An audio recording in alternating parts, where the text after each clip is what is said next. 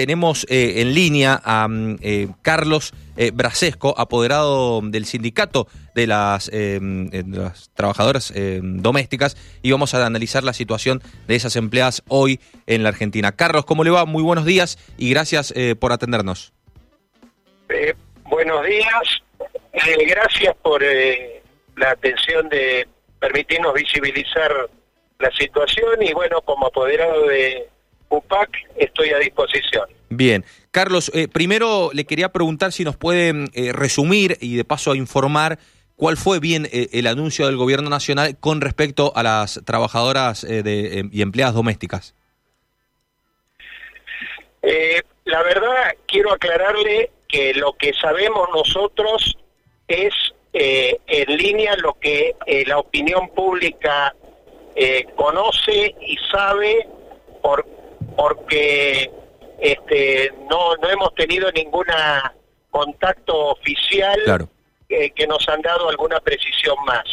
Hecha la aclaración, en principio lo que están diciendo es una ayuda para las eh, trabajadoras eh, no registradas puntualmente, que son la gran cantidad eh, del universo de trabajadoras en Argentina, me animaría a decir eh, entre un 70 y un 75% del colectivo. Claro, es decir que solamente, a ver, cerca del 25% eh, estaría mm, registrado y en blanco de, empleadas domésticas.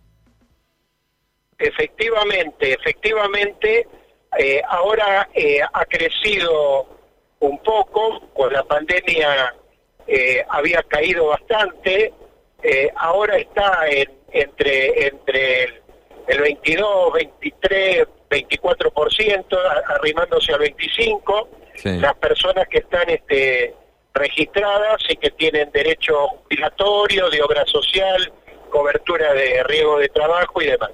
Bien. Eh, sumando mm, este bono de 18 mil pesos que cobrarían las empleadas domésticas, eh, ya lo aclaraste, mm, Carlos, eh, eh, teniendo en cuenta eh, lo que se anunció ayer, todavía no hay nada oficial con detalles, pero teniendo en cuenta este bono de 18 mil pesos, ¿cómo sería la situación de las empleadas domésticas a partir de ahora? Eh, bueno, eh, en principio vamos al tema. por lo que sabemos nosotros y, entendemos, el, el bono no sería abarcativo de las trabajadoras registradas. Claro, claro, solamente para las que no están registrados.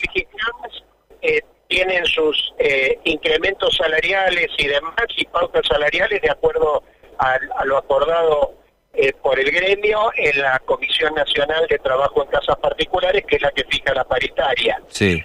La, la, los que están alcanzados, las trabajadoras alcanzadas por esto, serían las trabajadoras no registradas y las monotributistas, las que figuren como monotributistas, en categorías A y B, que son las categorías más bajas de, del monotributo.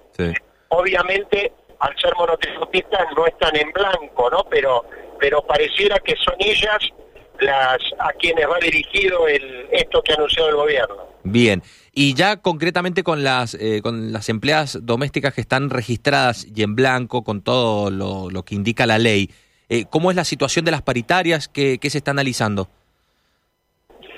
Bueno, eh, hemos hecho una negociación paritaria eh, de revisión y parcial, digo parcial porque abarca hasta agosto del corriente año, en el cual eh, se ha establecido un incremento del 6% para este mes de abril, sí. un 9% para el mes de mayo y un 15% para el mes de junio puntualmente. Es decir, este, hemos acordado para un tramo que abarca de marzo a agosto de este año eh, un 30% de incremento en los tramos que acabo de, decir.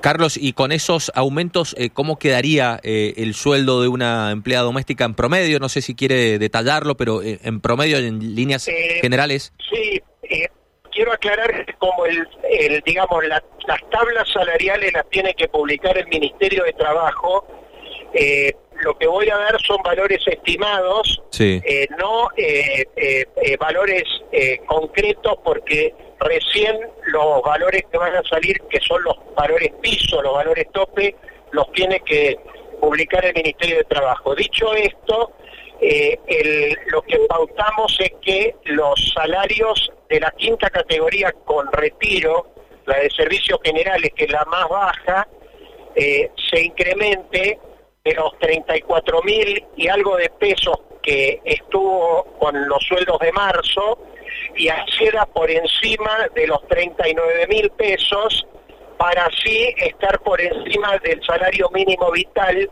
que por abril y mayo es de 38.930.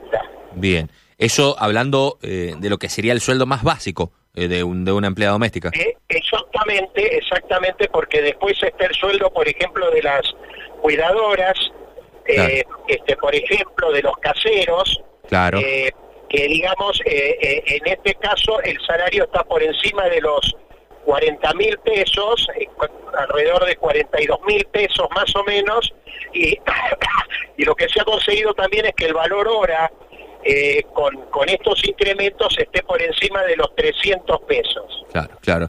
Carlos, em, eh, a ver, no hace falta que lo diga yo, aún con el incremento y todo el esfuerzo que hacen ustedes, es un sueldo muy difícil con el que una persona puede vivir, ¿no? si bien cumple con la con el salario mínimo mm, establecido, eh, son sueldos muy, muy bajos. Además de esto, eh, ¿qué, otras necesidades eh, plantean las empleadas domésticas, más allá de lo económico, en su trabajo y en su vida diaria? ¿Qué otras necesidades les plantean a ustedes como gremio y por ende ustedes tratan de, lucharlo allí en la mesa de negociación?